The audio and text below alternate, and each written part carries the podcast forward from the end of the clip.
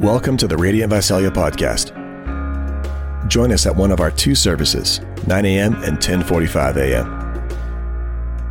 Download the Church Center app or visit our website, radiantvisalia.com, to stay connected with us. All right, enjoy.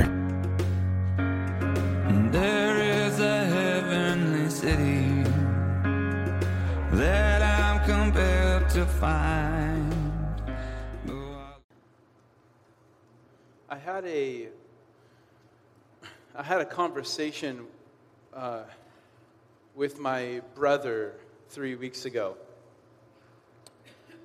and the conversation was at times an was an argument, and uh, I wouldn't describe it as an argument. I would describe it as a conversation that at times got really pretty heated. Uh, if you don't know my brother, uh, he's a great guy. He wants nothing to do uh, with what we're doing here this morning. And what happens uh, typically with my brother is that we will stuff and stuff and stuff for a couple years, and then things will explode. And so we knew it, it was about time uh, to have it out. And so we, we hopped in, in my car and we drove and we talked about everything that we had not talked about for the last two years. And uh, we had it out. It was a, a fruitful uh, time. He, I think he would, he would say that as well. Um, but in the conversation, uh, my brother asked me this Do you really believe what you say you believe? Or are you just playing a game? Or are you just saying what people want to hear? Is this really what you believe? He, in some ways, uh, accused me of putting on a show um, because it was in my best interest to continue to tell you what you wanted to hear. And my brother works in the fashion industry, and so he knows what it is to sell. And so he drew a parallel between him selling dresses that he thought were hideous and me selling Jesus on Sunday mornings. That I really didn't actually like what I was putting out there. I didn't actually believe what I was putting out there, but it was just in my best interest to keep it going. That I'd come too far to actually question what I believe. Um, and he basically accused me of, of being a televangelist who was pumping Jesus because it was in my best interest. And again, I've just come too far to stop. Now there's a whole crowd of people cheering me on. So I'm not asking the real questions, and I don't actually believe what I say I believe. I got upset. Uh, I got really upset. I got really defensive. Um, it, at first, at first there was like a, it was just shock that someone was saying that to me. And then I moved into a, like a pity party, like you have no idea what I've gone through. And then it moved into I was just ticked. How dare you accuse me of that? And I got really defensive and anyway, I walked away from the conversation and I've been thinking about the conversation for probably uh, three weeks now. You ever have a conversation and then you keep having conversations about that conversation? And so I kept having conversations about this conversation because, man, I was ticked. And, uh, and a couple things occurred to me. Um, the first, the first, in reflecting on the conversation, I realized that my brother was actually asking me a question and not making an accusation. He was looking at me saying, Is this real? Is this real for you? Because it's not been real for me. And I was disappointed that in the conversation I got so defensive and couldn't see his question through his accusation. The second thing that occurred to me in having a conversation about the conversation is that why did I get so defensive when he accused me of not believing what I say I believe? Why did I get so defensive when that happened? That occurs for me weekly, daily, if I've spent more time in prayer. In fact, all the time, it seems to me that the Holy Spirit is reminding me, Travis, you're not believing what you say you believe. And the evidence that I'm not believing what I say I believe is always my behavior because your beliefs guide your behavior. And so you can say you believe all kinds of things, but what you really believe is evidenced by your behavior.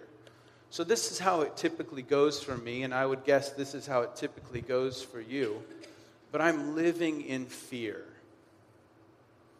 I'm scared I'm going to miss out. I'm living in a fear of rejection. Um, I, don't, I don't know. Uh, it's all kinds of fears that I face, all kinds of fears that you face. And in the place of prayer, the Holy Spirit reminds me Travis, you're not believing what you say you believe about who God is, about where your identity is at. Or maybe it goes something like this I'm still living in shame and regret, still heavy, carrying my sins. And the Holy Spirit comes and says, You're not believing what you say you believe. You're insulting my cross. You're proud. And you should believe the truth about what I've done, and you should believe me. Seems like it's nearly a daily occurrence for me that the Holy Spirit would come and remind me to not believe everything I tell myself, but to believe the truth, to believe the things that I announce in creeds. How many of you have experienced something like this? I found myself I, saying, why did I get so upset when my brother said what the Holy Spirit seems to say to me on a weekly basis? You're not believing what you say you believe. Your behavior is showing me that you don't actually believe what you say you believe. It's so funny that for many of us, we can say things like, I mean, for many of us, we are trusting that Jesus has gone before us and prepared a place for us. So many of us would say in, in Creed, we would say we believe that Jesus, as the Son of God, rose from the dead, he ascended into heaven. Don't know where that's at, but he's there. And he's preparing a place for you. You trust him with your full salvation, with your eternal security, but then you don't trust Him with your money. Do you get it? If you don't trust Him with your money, you don't trust Him. It can be easy to say we believe certain things, but our behavior often shows us something else about what we really believe. For some time, and I, for years and years and years, I've thought to myself that my behavior would look differently if I really, really, truly believed in forever. That forever would change the way I behave if I really, truly believed what Jesus said about eternity. I just, there's something, I'm just unsettled. Something should be different. I say I believe this, but if I really believed this, then my fears should look different than they do.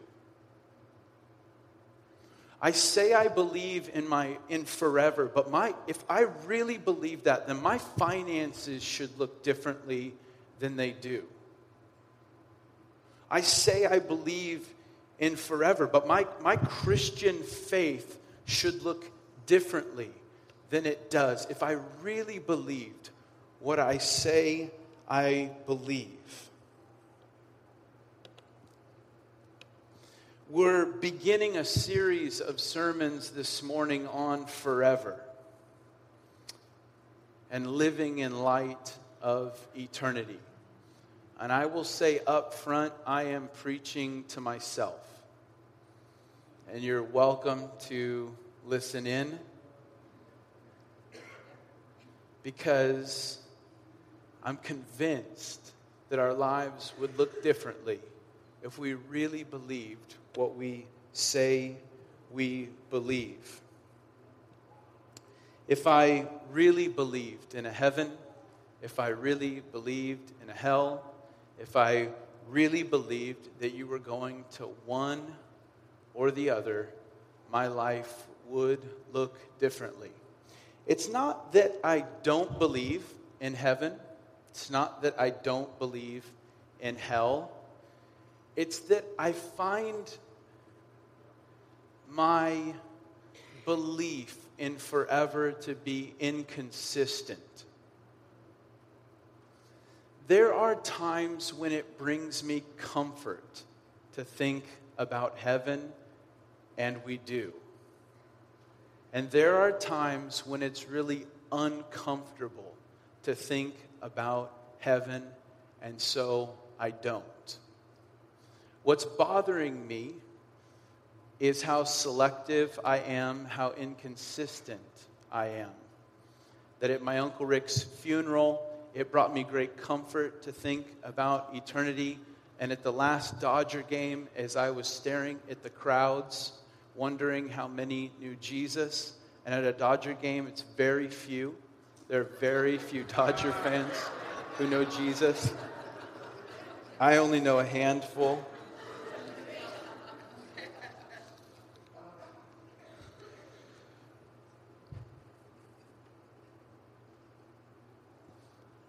But it was making me uncomfortable. And so, either way, it feels like comfort is king and leisure is Lord. And I employ thoughts about eternity when it brings me comfort, and I run away from thoughts about eternity when it's uncomfortable. There are times when it's convenient for us to believe in something beyond this life. And then there are other times where it is not convenient to believe that there is something beyond this life. Does anyone understand what I'm saying? Do you get it?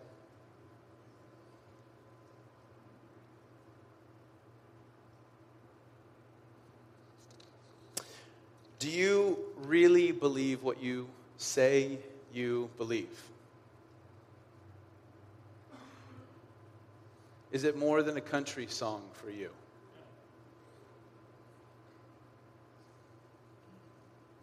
Um, I want to put an image up on the screen.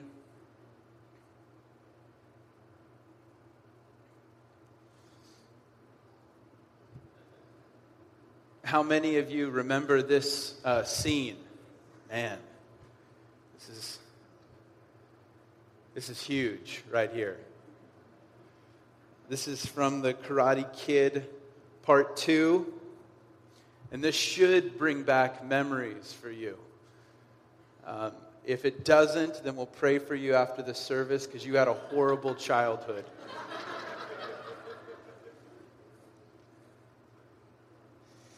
you, you remember the scene because uh, Miyagi bets on Daniel-san that he's able to break all six slabs of ice.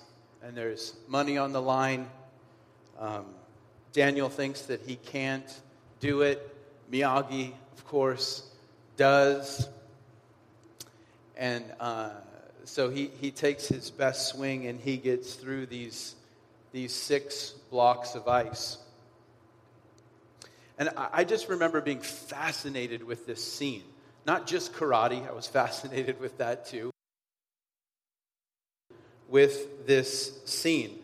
If you didn't uh, see this movie, maybe you were fascinated with the power team growing up. If you didn't see this movie, maybe you were fascinated with the guys who break bricks, right?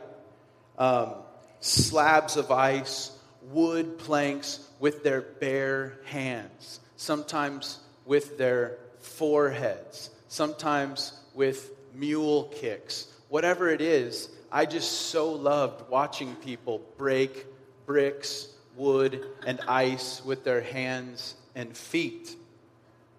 And of course, my fascination with, with this led to my own attempts, right? And was sent away with a stinging or, or even worse, fractured hands um, because you had something to prove. And so I can remember on more than one occasion practicing that breathing technique and then trying to swing through something. As I reflected on this, I thought to myself, even to this day, when I'm doing yard work and a branch won't fit in the container, I take it really serious. And and it's like I, I bring the thunder. You know, you've got something to prove. This branch will be broken in half. I will subdue it. I, I bring the thunder. There are some benefits to the weight gain, namely power. And uh, I bring it when a branch won't fit in the barrel. You know that what you need in order to get through the ice is not power. Daniel-san taught us that, right? It's not here, it's here. You know that what it takes to get through the ice is not power. What they say is that you need to aim through the ice. You need to aim past it. In order to break through the ice, you aim past it so that your momentum carries through it and doesn't stop at the object. For those of you who are baseball players, you've heard this phrase swing through the ball. You want your momentum to carry through what you're swinging at and not stop at what you're swinging at. I am convinced that in order to get through this life, we have to swing past it that the only way to do the Christian life is to aim beyond this life. This whole sermon series will be an attempt to help you aim past this life. If you aim at this object, this life, you will not break through it. If you aim beyond this life, you will break through. Timothy Jones writes, we cannot live rightly until we aim past life. Eternity provides the only goal that makes ultimate sense of our lives. C.S. Lewis, who I will quote often during this series, said, Aim at heaven and you get earth thrown in. Aim at earth and you get neither to make this point um, that the only way to do this Christian life. The only way to live here and now is not to live for the here and now. The only way to do this is to aim past this life. I want to look at the life of Paul, and then I want to look at the words of Peter to the early church. The Apostle Paul writes this in 2 Corinthians 4 Therefore, we do not lose heart. Though outwardly we are wasting away, yet inwardly we are being renewed day by day. For our light and momentary troubles are achieving for us an eternal glory that far outweighs them all. Outwardly, we are wasting away.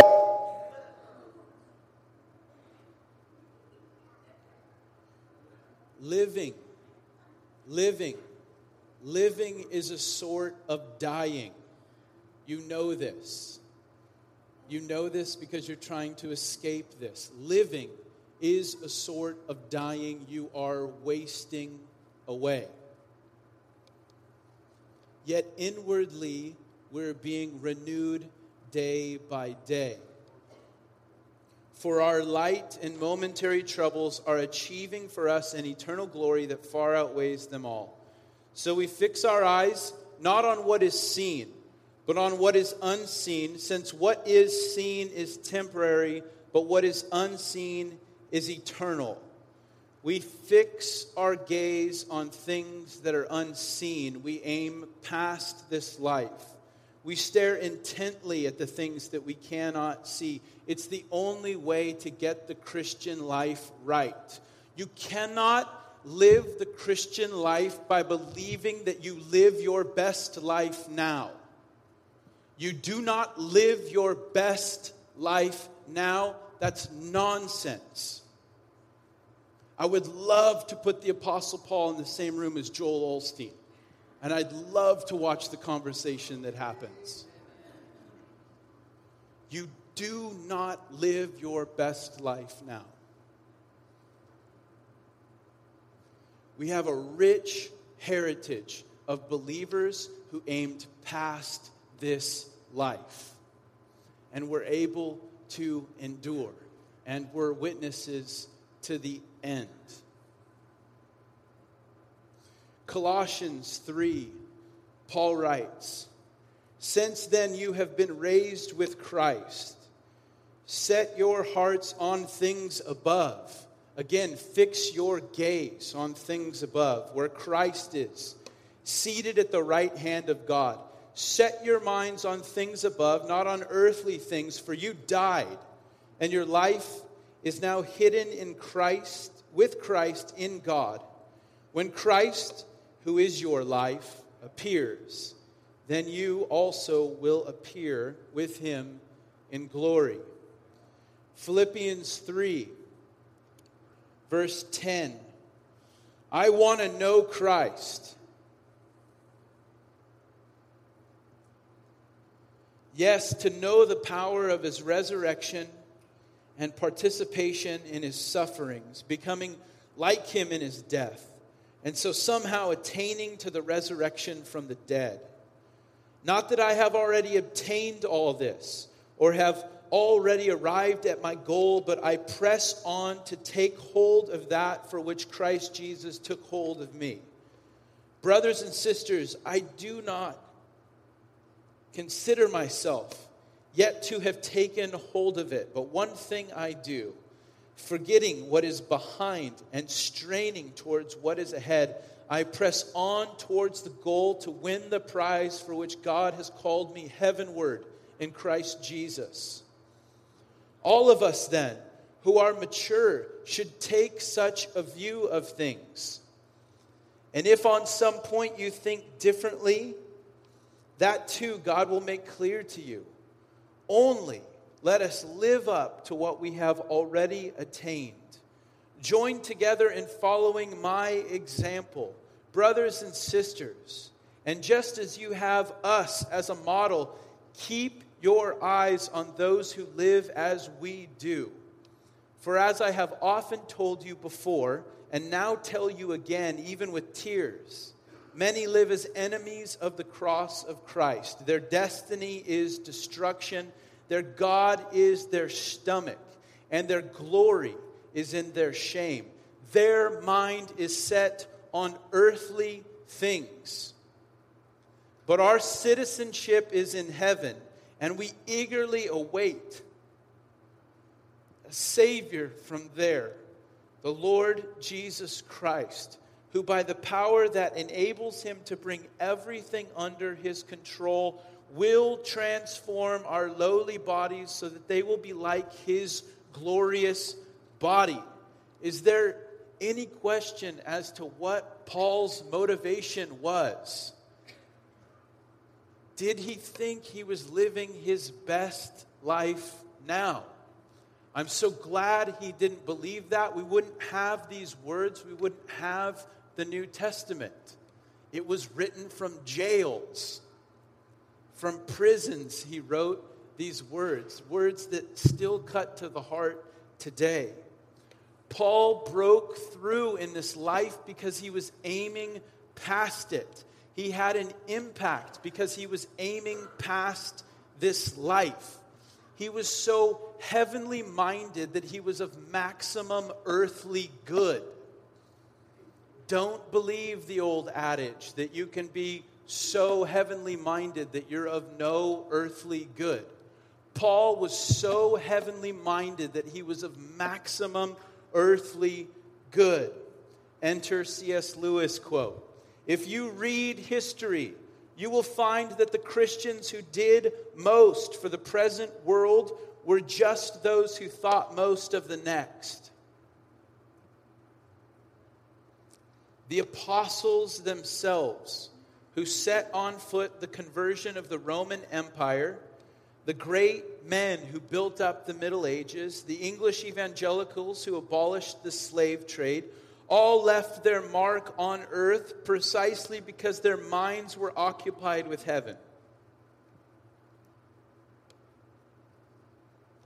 It is since Christians have largely ceased to think of the other world that they have become so ineffective in this.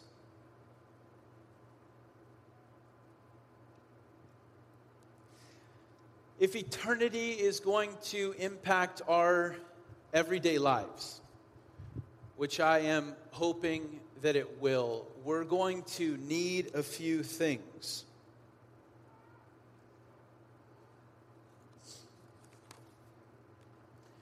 Because we know how to do this, right? You know how to do this. You know how to aim past something. You know how to swing through something. You know how to live for more than the moment. You really do. You know how to do this. There are some essential ingredients that help us do this, but you know how to do this. You need a hope, a real hope. Hope is where desire and, and expectation meet. But you need an eternal hope in order to aim past this life. As I thought about what I was hoping to do through this series, I, I want a few things to, to happen for us as a group. But the first thing you need in order to aim past this life is you need vision. If you're here, you know what it is to swing through something. If you're here and you're on a budget, you know what it is to aim past. You know what it is to swing through. If you're here and you're on a diet, you know what it is to aim past. You know what it is to swing through. If you're here and you're in a relationship, a long term relationship, you know what it is to swing past. You know what it is to aim through. You know what it is to forfeit what feels good in the moment because what you really want is so much bigger than that. If you've held a job for any time, you know what it is to swing through. You know what it is to aim past. You know what it is to get through it. And so, in those areas, I find that I need a few things. One, I need vision. The second thing I need is a taste. The third thing I need is an expectation and anticipation based on that taste. The, the next thing I need is some constraint or self control, and I need community in order to bring about change. And if we want the way we live to be affected by eternity, if we want forever to change the way we live, we need those things. You need a vision of heaven. You need a vision, something that fascinates you. It's not good enough. We will never aim through this life if heaven is just better than the alternative. And that's what it is for most of us. You'll never aim past this life if it's just better than hell. Well, I've got two choices. I'm going to go with heaven. Not that into either, but it's better than the other. You need a vision that fascinates you. You need to get caught up. You need a picture. It's what drives us forward in every other area. You see yourself hitting the game winning shot, and that's what keeps you on the court practicing. You can literally count time down, take a long three pointer, and you, you literally can visualize. You literally can visualize wearing, seeing yourself wearing those size six jeans. Not only can you see it, you can feel it. When you see it, you think, I'm going to feel so good about myself. You can see yourself debt free and the way you'll be living. The way that uh, Dave Ramsey does this is he says, You should live like no one else so you can live like no one else, or something like that. Is that right? Is that what Dave Ramsey says? He, paints, he paints a picture of what life will be like if you make these sacrifices in the moment. And it calls us through the pain of transformation. The other thing I think I need in order to aim through something is just a taste. I just need a taste. And we've been given a taste of eternity. We've been given a down payment. We've been given a deposit. What happened to Jesus will happen to us. It's what we believe. We've been given right here in the now a taste of eternity. For some of us to keep us going, you need to get on the scale and see that you've lost a few pounds. You've got 40 to go, but you need a taste of what it feels like to swing through. The taste gives us this expectation, this anticipation of, of what it will be like to reach our goal what it will be like to be debt free, what it will be like to be in those jeans, what it'll be like to hit the game winning shot, what it will be like to have your finances in order, what it will be like to have your family back together. And that expectation, that anticipation provides for us some constraint. It helps us be self controlled, to eat right, to practice hard, to do whatever it is that you're having to do that is bringing about momentary suffering, right? We, we, just, we just drove Mike to St. Louis, and we were eating and drinking God knows what to stay awake on the road. The more caffeine it had, the weirder it was, the more likely it was that we were going to buy it and try to drink it just as a means of driving through the night for a couple nights in a row. The first night, I remember waking up, we were in Utah, and Jared was driving. And I woke up, and you know, you, woke, you wake up feeling like maybe I let my partner down. And so I immediately asked Jared, How are you doing? And Jared tells me through groans, I'm doing good, you know. I was like, What is wrong with you? I don't know, man, my stomach hurts, you know.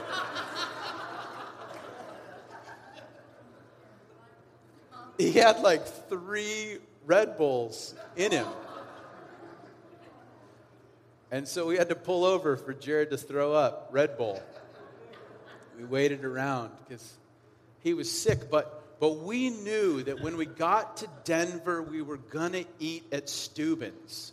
And I had been to Steuben's before, I tasted it before, and I could tell those guys confidently you need to hold out. Quit buying this garbage at gas stations. We're saving up for Steuben's. And by saving up, I mean don't fill up now. Because what you're about to taste is so far beyond Red Bulls and rolls or whatever is. I mean, we, we were eating is bad. Took years off of our lives. we'll meet Jesus sooner because of that road trip. But do you, do you understand how anticipation and expectation provide for us constraint and self control? How we're able to say no to something because we know what we're going to say yes to. In Hebrews, we read that by faith Moses, when he had grown up, refused to be known as the son of Pharaoh's daughter. He chose, listen to this, he chose to be mistreated along with the people of God rather than to enjoy the fleeting pleasures of sin. He regarded disgrace for the sake of Christ as of greater value than the treasures of Egypt because he was looking ahead to his reward. He was able to say no in the moment because he knew what he was saying yes to. My thought is that our vision of heaven is so impoverished that we have no ability to say no to things in this life. No ability to say no in this life because we have such a pathetic idea about the new heavens and the new earth. And I can't wait to tell you what the Bible says. I can't wait to straighten you out because I think you've gone to the bank with those country songs you listen to. The other thing I think we need, not just the constraint, the self control, but we need community. We need people around us egging us on. How much easier is it to diet or to do the things that we feel like we need to do, to aim past this life when we're doing it in community. I'm so thankful to be a part of a community that is aiming past, aiming through this life. We have a great cloud of witnesses cheering us on, men and women who've gone before us, who had an impact in this life because they were aiming past it, who did something profound here and now because they knew that here and now was not all there was. I'd like to use um, another image from the 80s to help you understand why we're talking about eternity. This image from the 80s is a shopping spree. Do you remember when it seemed to be that when you won a game show, what you won was a shopping spree? And what you did, you know, if you won Double Dare or if you won one of these game shows, is you went through a store and grabbed as much as you could in the time that was allotted. Anyone remember the heyday of the shopping spree? You won a shopping spree. And now you fly through the store, and the goal is to get as much into that cart. And again, my brother and I, not just obsessed with the Karate Kid, but totally obsessed with the shopping spree as well. Thinking, well, where would I go in Toys R Us? What would I fill my cart with? What would I shovel in? And my thought is that for many of us, because we think this life is all there is, or we say there's something more than this life, but really, functionally, I believe that we believe that this life is all there is, so we have a pack it all in mentality. So the idea is to run through this life to get as much as you can. The idea is to experience. The idea is to possess. The idea is to accomplish because, doggone it, this is all you've got. So fit it all in. Run through this life, not like Paul said. Paul said, run it like a race and throw off everything that hinders. Because we know about the glory, and it's going to far surpass any sort of suffering we've faced in this life. So get rid of it all. Paul's idea here is to get rid of the shopping cart, to take only the things that help you march through this life. Don't do this, says Paul. Don't live just to experience, to accomplish, and to whatever it is, seize the day. The pack it all in mentality is producing all, kind, all kinds of carnage in our culture. The pack it all in mentality, the idea that this is all you have and you better make it count. So you experience and you accomplish and you possess because you've got one life to live, is producing all kinds of carnage in our lives. The first thing that it's producing in many of us is disappointment because you're asking this life to do what it was never meant to do. And so we live perpetually frustrated, perpetually disappointed. we are hopeless because you're asking an appetizer to be the main course. You're asking your relationships to deliver what God never designed them to deliver. You're treating this life like it's a destination, and all it is is preparation for the next life and you're ruining this life. You're frustrated, you're cynical, you're hopeless because you're asking this to do what it was never designed to do. This life is about preparation, and this life is about longing. You're kidding yourself if you think that it's not. Paul says that we're living in tents. The only thing that tent camping is good for is to get me thinking about my own bed. I hate tent camping. I've got five kids under eight. The only thing it's good for is to get me dreaming about home. The only thing this life is good for is to get you dreaming about home. Quit treating it like it's the destination start allowing God to prepare you in this life for what's next. The other thing, I didn't know so many people hated tent camping.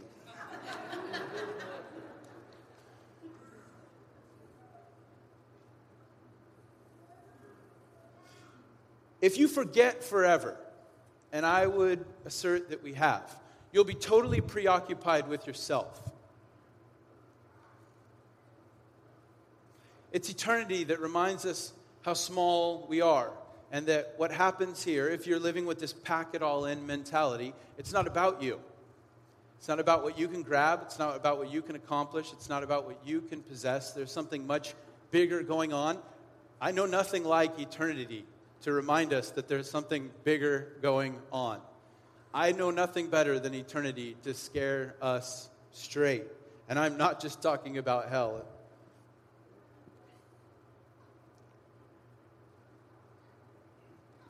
You'll question the goodness of God if you forget forever. If this is all there is, this is it, and you got to pack it all in, and you run through the store and you fill your cart, you will question the goodness of God. Unless you live with the knowledge that God's promises only reach their fulfillment in the age to come, you'll feel like God hooked you into some sort of cosmic bait and switch. You will question his goodness if you forget forever. You'll be controlling and fearful. You'll live with a deep fear that you're missing out because this is all you've got. This is it. This is all you've got. You'll live in a constant fear, and if this is all you got, then you better control it, right? It's funny to watch Tiffany and I and the way the month works in our house.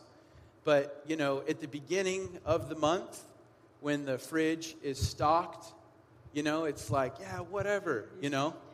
And then as the month goes on, it's like, hey, we shouldn't do that with the bread because we've got to make lunches with it tomorrow, right? What happens when we think we only have a little bit left? What happens when we start to function in scarcity and try to possess all that we can to buffer ourselves is that we try to control because we're scared of running out. Some of you are flopping from fear to control, back to fear, back to control, because you've forgotten forever.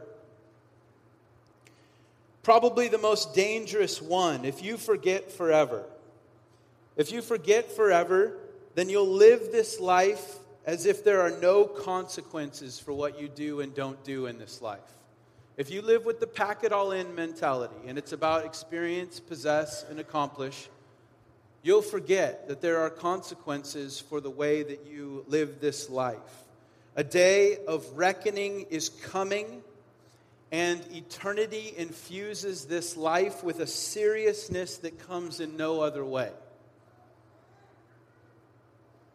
What we do here will echo into eternity.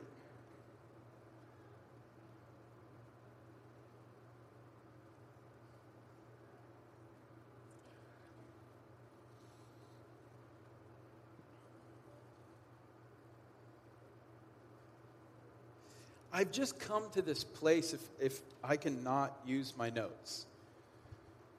I've just come to this place where I feel like my life doesn't make sense in light of eternity.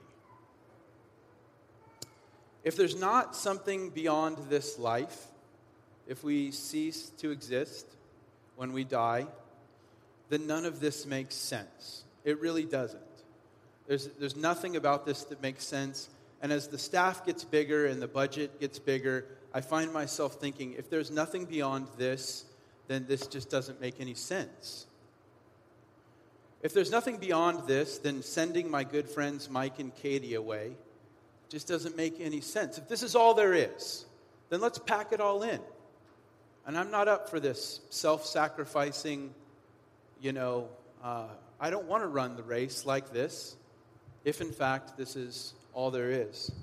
At the same time, I'm thinking to myself, if there is something beyond this life, which is what I say I believe, hopefully I actually believe it for your sake and mine, but if there is something beyond this life, then again, my life doesn't make sense.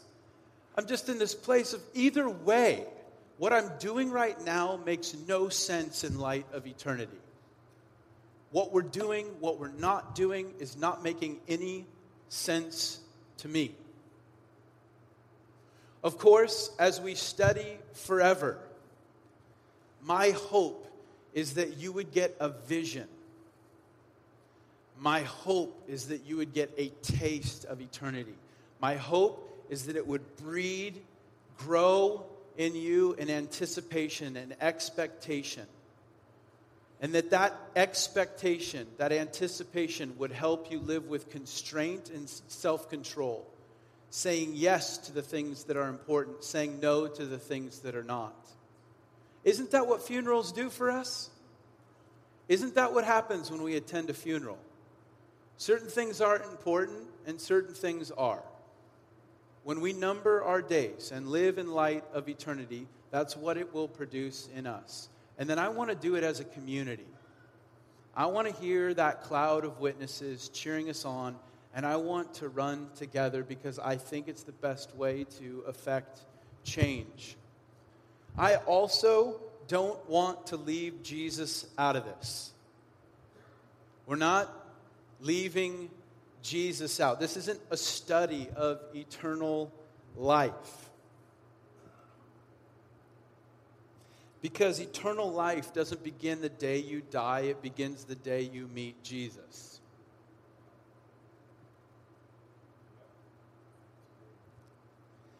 Jesus, obsessed with the kingdom of heaven.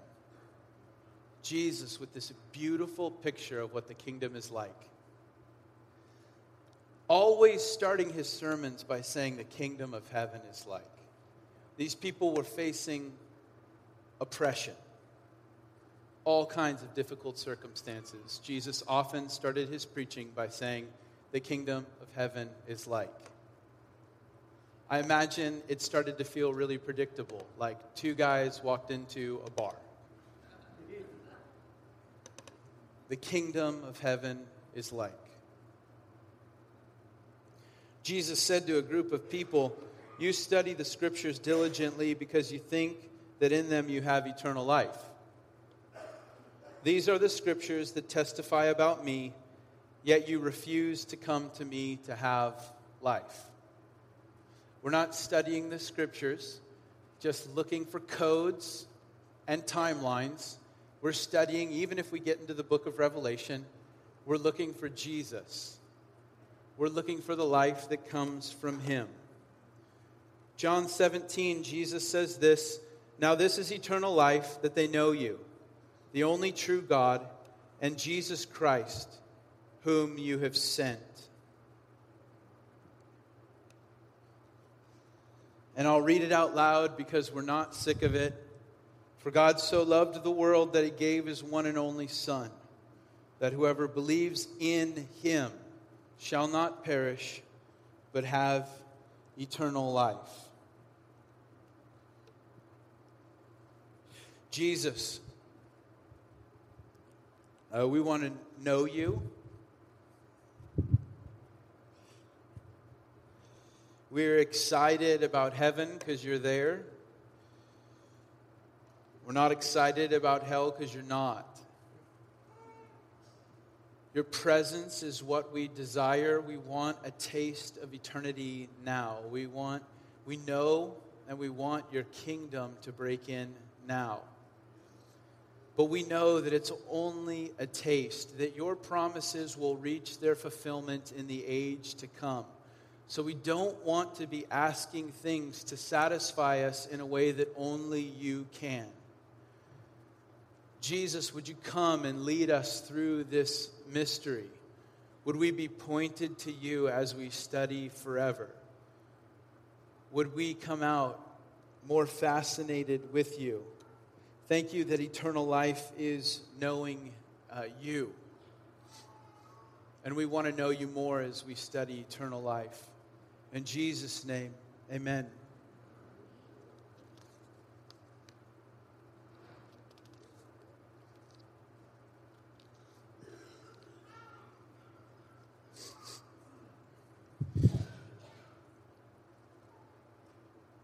Noel made jokes about my preaching. Andy cussed, so he's not ever going to make an announcement again. It's a, good, it's a good thing we let the junior hires go before Noel started cussing. Um, but I do have a bunch of sermons with F's in them, which I don't know if he knew that, but we'll be talking about forever. And today was laying a foundation. We'll be talking about forever in your fate. We'll speak for two weeks on the topic of heaven. We're going to talk about forever and your finances. We're going to talk about forever and your fears. We're going to talk about forever and your frame on suffering. We'll approach again forever and your fate, and we will talk about hell.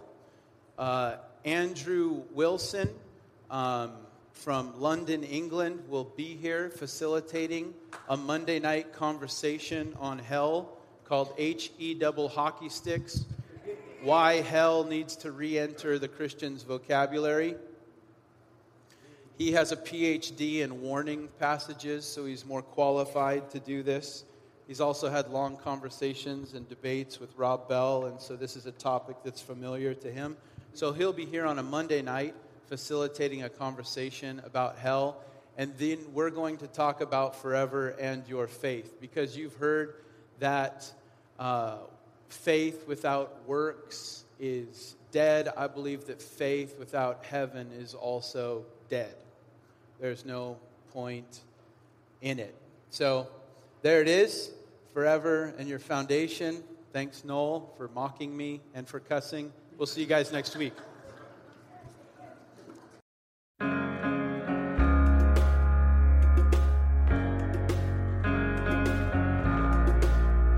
Thanks for listening. We want to be a resource for you as you walk with Jesus. So please connect with us at radiantvisalia.com. Until next time. There is a heavenly city that I'm compelled to find. Oh, I love the flowers and trees and the smell of the grinding sea and all the beautiful things here in life. I